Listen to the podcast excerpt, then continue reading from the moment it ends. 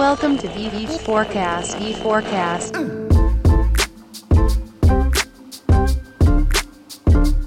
Este é o V4Cast, o podcast da V4 Company. Aqui entrevistamos grandes nomes do mercado e te deixamos por dentro das notícias mais relevantes do marketing digital do Brasil e do mundo.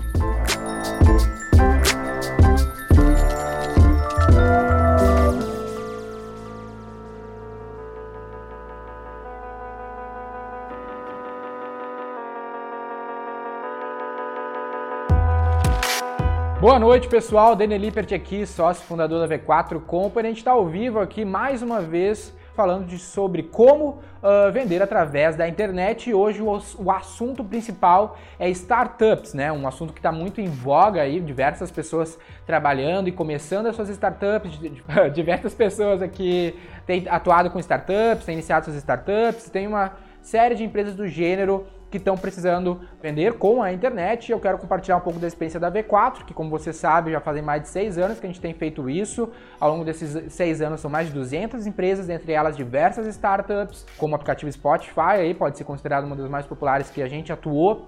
Também tive nos Estados Unidos, vou falar um pouco sobre isso, a experiência de estar lá com o Balsa e tudo mais, mas vamos entrar direto no assunto, né? Aqui está um pouco, eu trouxe essa primeira imagem sobre a América do Norte, né, Estados Unidos e Canadá principalmente, porque eu estive lá neste último quarto de 2018, passei 40 dias cruzando toda a costa leste dos Estados Unidos e até o lado oeste da América do Norte, lá em Vancouver, que é bem próximo da sede da Amazon ali ah, na, na costa oeste dos Estados Unidos, tem na, entrando no Canadá, logo tem, tem Vancouver, onde tem um polo de várias startups, empresas de tecnologia. Tive lá numa conversa com o Ambalse, que é uma grande startup aí, tem cerca de 15 a 18 mil usuários, não lembro agora o número de usuários ativos, são case global. Tive lá para negociar com eles a, a, a, representação da V4, oficialmente do Onbalse, consegui fechar esse, esse deal com eles e vou contar para vocês um pouco das perspectivas que a gente tem sobre principalmente o cenário de marketing digital para startups Estados Unidos versus Brasil, América do Norte versus Brasil, versus América Latina aqui, principalmente Brasil, obviamente, porque a gente acredita ah, que tem diferença entre esses dois cenários, porém as pessoas se baseiam muito nos Estados Unidos, se baseiam muito no que acontece nos Estados Unidos, e a minha experiência de ter cruzado essa, toda essa costa leste foram cerca de, cara, 14 cidades só nos Estados Unidos. Eu cheguei em Miami, fui para Miami, foi Orlando, Tampa, Jacksonville, Charlotte, Atlanta, Washington, Richmond, Nova York, uh, putz, já até esqueci Boston, depois fui para Albany, Vancouver, voltei para Albany, uh, voltei para o Brasil. E, cara, tentei fazer essa imersão realmente para tentar ver se esse ponto de vista sobre o universo americano é realmente o que a gente vê. Porque eu, a gente fala muito aqui na V4 sobre a verdade no e crua, sobre a gente pegar o máximo de informações possíveis para não tomar decisões precipitadas. E foi isso que eu quis fazer antes de, to de tomar a decisão da internacionalização da V4. Foi realmente coletar o máximo de informações possíveis para elevar o meu senso crítico sobre a América do Norte e assim poder tomar uma decisão mais assertiva sobre esse aspecto da nossa internacionalização. Mas, obviamente, isso me deu uma perspectiva muito interessante sobre a realidade das vendas e do marketing digital para eles, que a gente mal bem se baseia muito, e de como isso é bem diferente para o que a gente acredita ser aplicável ao Brasil. O cenário de marketing digital, o cenário de comportamento de consumo do brasileiro é diferente do americano, mesmo nós tendo, tendo culturas muito próximas, tem características que distinguem muito isso e é muito importante a gente ter essa clareza exatamente para não estar tá simplesmente copiando essas estratégias, mal bem a gente tem muita referência de lá, acaba copiando ignorando peculiaridades, particularidades do nosso cenário e acabam aí levando as nossas startups brasileiras para o fracasso.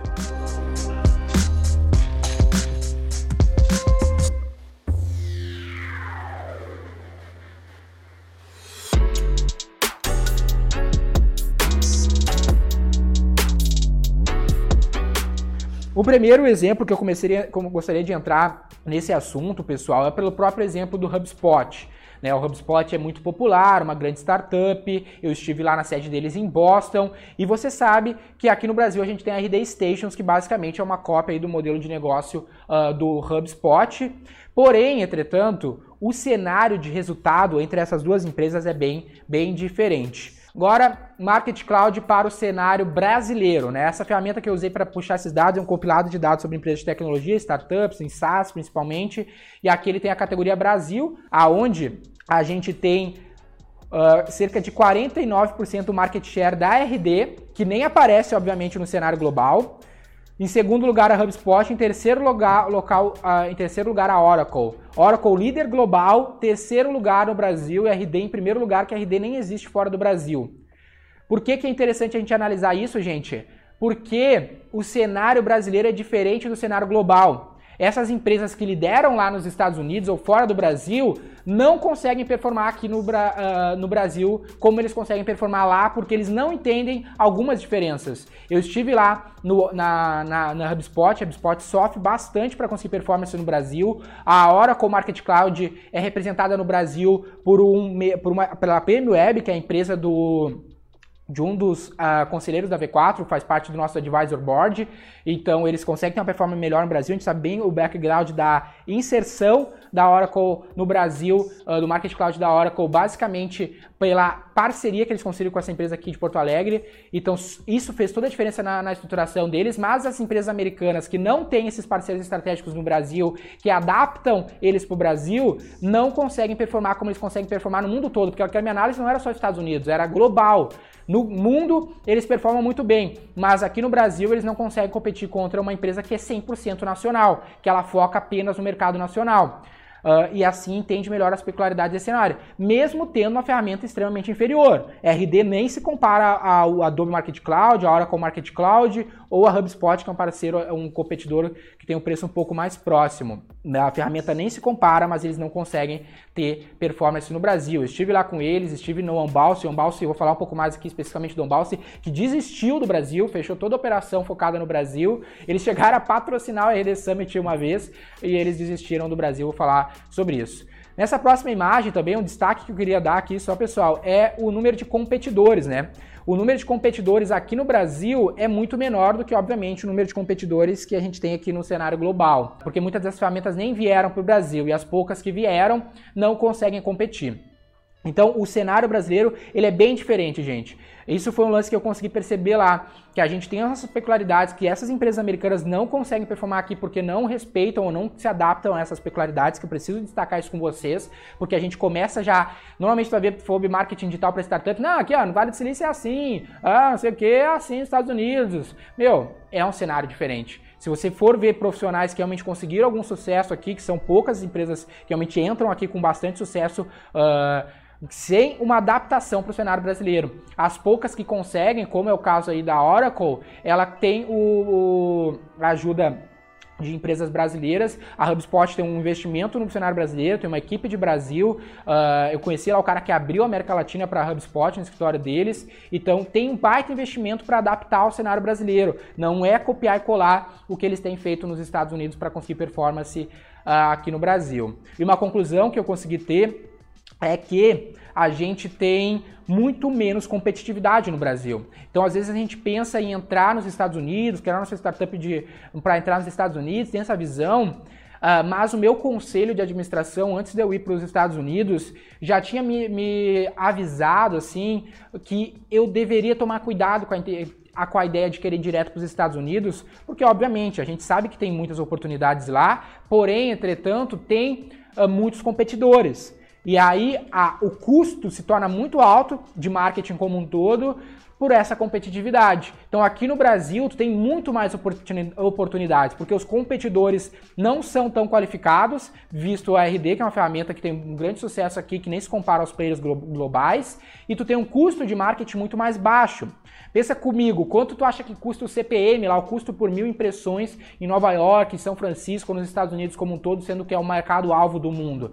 É muito mais alto que São Paulo, que Rio de Janeiro ou no Brasil inteiro, né? Pensa que nos Estados Unidos a gente tem umas 15 são Paulo uh, e Rio de Janeiro, assim, grandes capitais. E aqui a gente só tem São Paulo, o resto do Brasil é pulverizado, tem um custo uh, de marketing um pouco mais baixo, que nos mostra uma grande uh, oportunidade.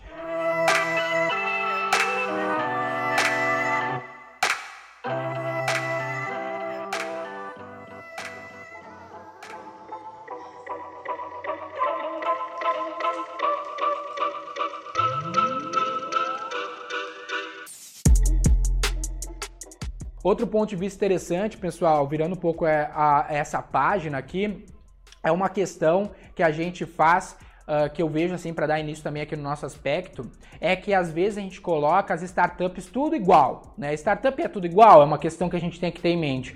Startup, startup não necessariamente é um aplicativo. Ontem eu fui convidado, né, a V4 para você que talvez não nos conheça, não nos conheça, não nos conheça. A V4 foi incubada, né, numa, numa universidade que está aqui do nosso lado, La Salle, uh, e eu fui convidado ontem para fazer um simulado na universidade do Shark Tank. Né? No meu caso era um fish tank. E aí eu tava lá para ser o jurado, né, ser um dos sharks, para algumas startups que queriam captar investimento.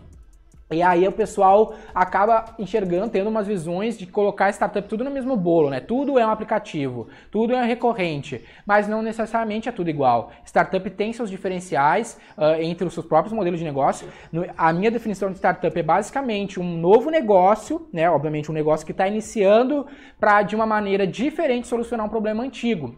Startup não é necessariamente tudo, novo, novo negócio não necessariamente é uma startup. No meu ponto de vista, startup é uma nova solução para um problema antigo, uma nova abordagem para um problema antigo, e não necessariamente é aplicativo. Pode ser, cara, uma empresa. Uh, Vamos pegar, por exemplo, a Amazon. A Amazon já foi uma startup, não é um aplicativo, não era um aplicativo na essência uh, do negócio deles. Então, necessariamente precisa ser Uber. Tu tem modelos de academia que são startups, entendeu? Uh, tu tem modelos de co-work que são startups, né? Eu vi alguns lá nos Estados Unidos, modelo de escolas presenciais, como a Digital Assembly nos Estados Unidos, que são startups.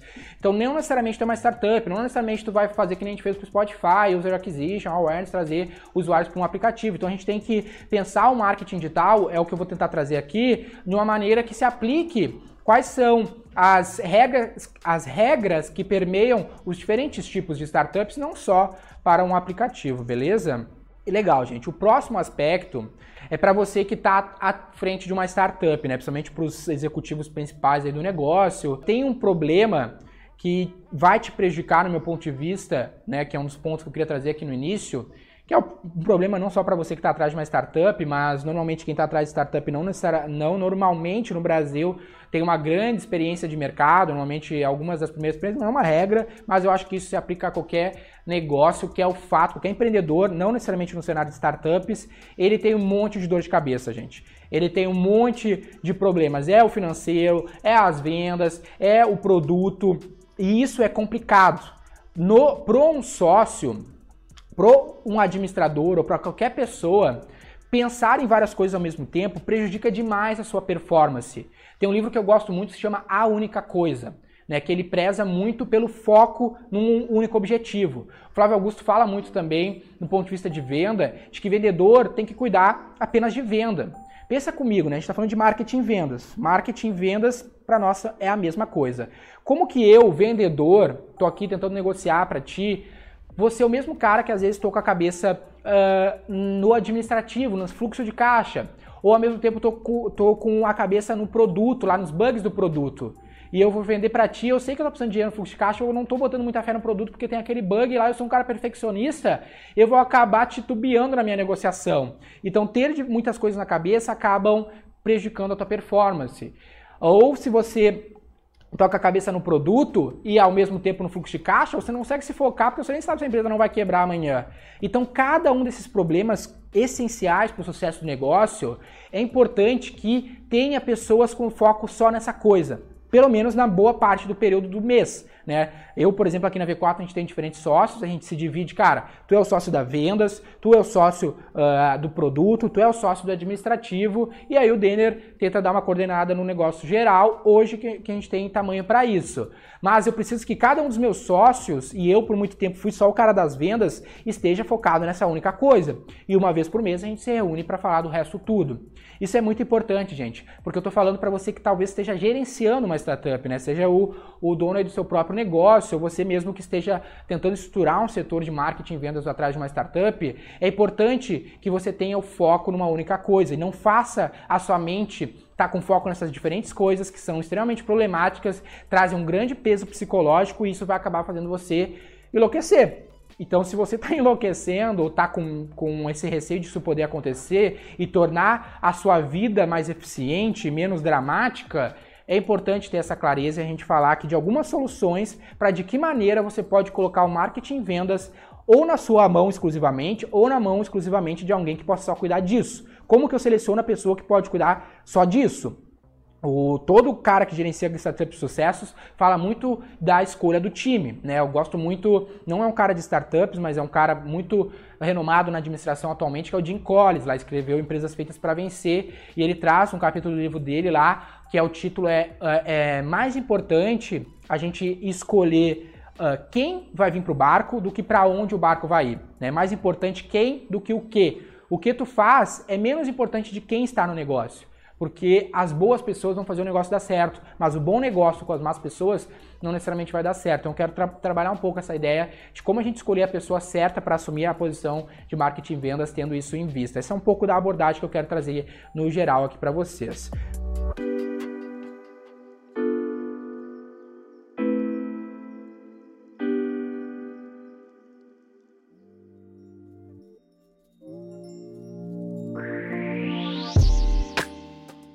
Outro aspecto é a oportunidade do próprio Brasil. Tem uma puta oportunidade no Brasil, gente. A gente vai recuperar, se recuperar economicamente pelo que todo o mercado está prevendo nos próximos anos. A gente tem uma competitividade muito baixa.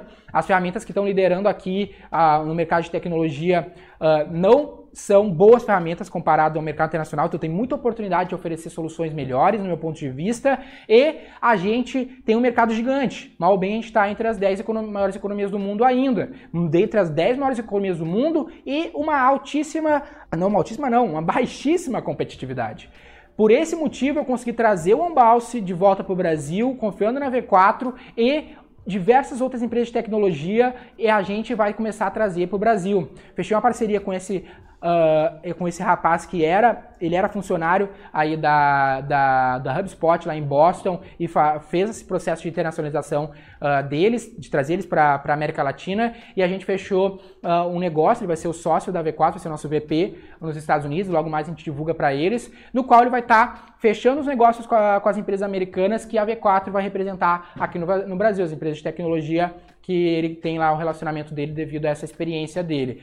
Por quê? Porque na conversa que eu tive com ele, ele a gente constatou na nossa conversa, muito na experiência dele, como um americano, ele é americano, filho de brasileiros, mas nasceu lá, que tem um monte de empresa de tecnologia americana que quer vir para o Brasil e não faz ideia de como fazer isso, porque é diferente. Além das naturezas do mercado brasileiro, que a gente sabe, tem o próprio comportamento de consumo e de vendas que é bem diferente. Então, para a gente conseguir ver o que há uh, em comum nos diferentes tipos de startups, o que há normalmente presente em todas essas startups. Tem basicamente dois aspectos, que eu, um, um, que eu já falei um pouco e o outro que é meio óbvio, né? Primeiro aspecto são novidades. Basicamente, o que, no meu ponto de vista, o que faz um negócio ser uma startup não é ele ser um novo negócio. Uma padaria que eu abri aqui hoje não é uma startup. Uma startup é uma ideia nova para um problema antigo. Então, todas elas são novidades.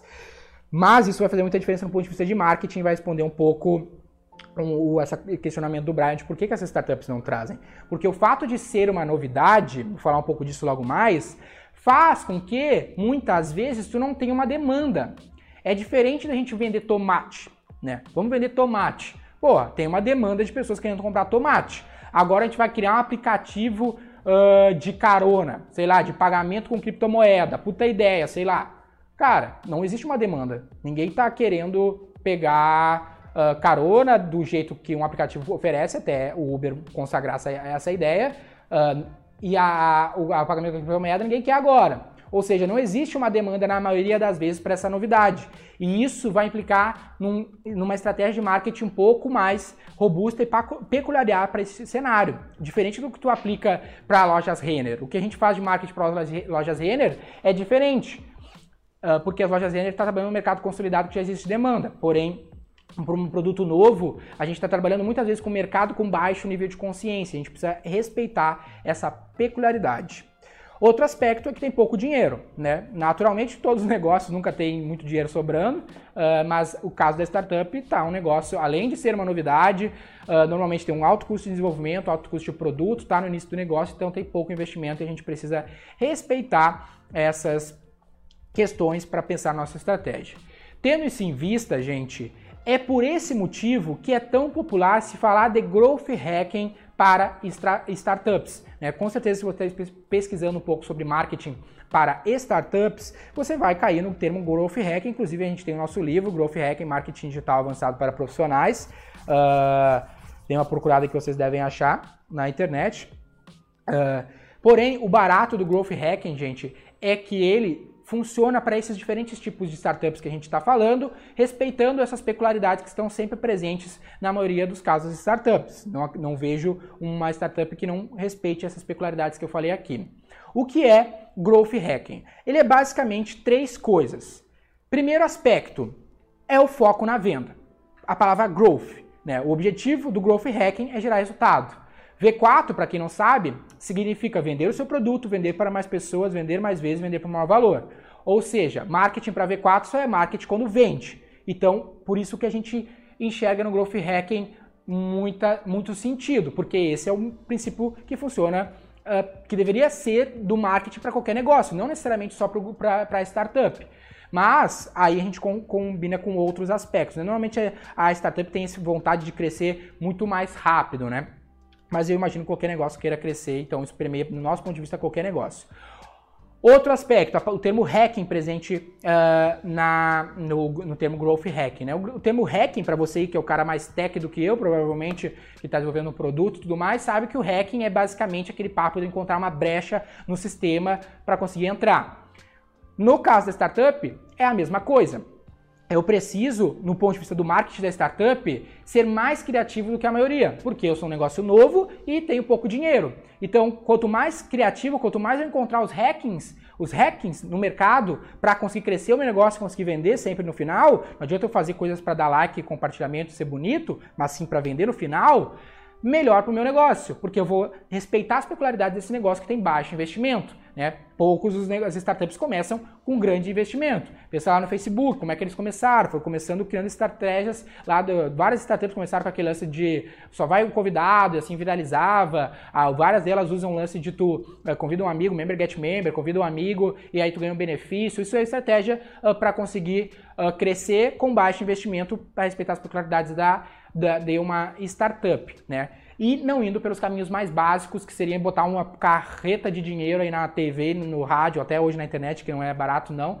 uh, seria um caminho muito óbvio que não funciona dentro das startups. Por isso que o Growth Hacking normalmente é muito falado para as startups. Mas não é uma estratégia em si muito diferente. O Growth Hacking não é uma, uma estratégia, ele é um conceito. É uma, é, esses fundamentos é o que você tem que respeitar no caso de uma startup.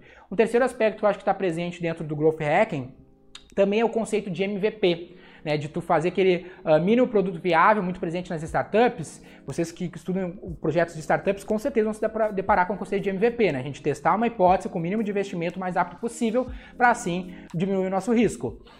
Traz esse conceito para o marketing também. Toda estratégia de marketing que você quiser fazer, teste ela o mais rápido possível com o mínimo de investimento.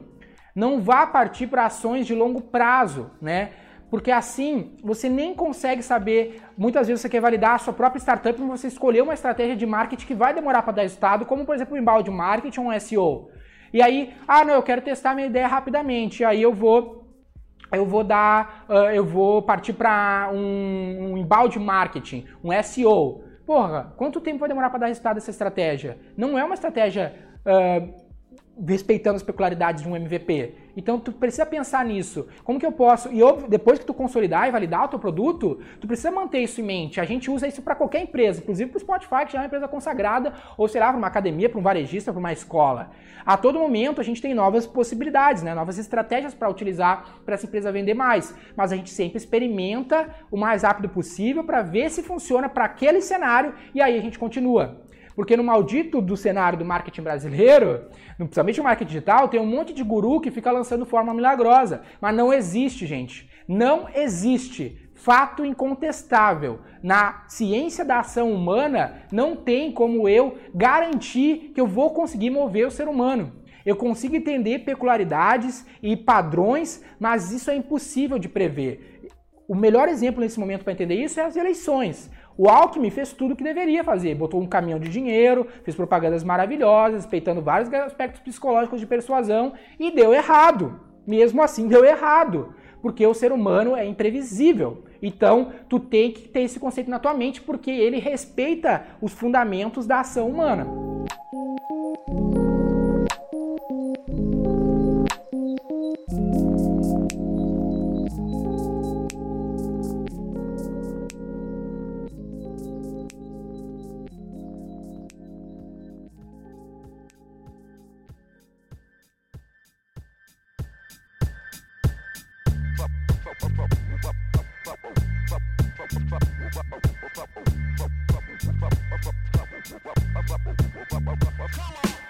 Pessoal, agradeço demais a atenção de vocês. Estou ao vivo aqui toda quinta-feira, 19h30, para a gente trocar essa ideia. Espero ter ajudado vocês a entender um pouco de como aplicar o processo de vendas através de, da internet para startups. Se você está interessado em alguma das três soluções da V4, seja formação, seja franquia, seja assessoria, né, a terceirização do seu marketing conosco, confiou em mim para fazer o seu marketing, cara, quer me ver como CMO da tua empresa? Te cadastre que você pode ter isso no seu negócio e vai ser um prazer te ajudar, seja você franqueado, aluno ou empresário que é assessorado por nós.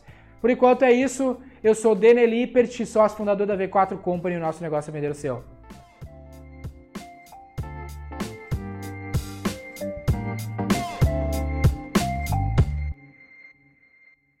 Este conteúdo é um oferecimento V4 Company. O nosso negócio é vender o seu.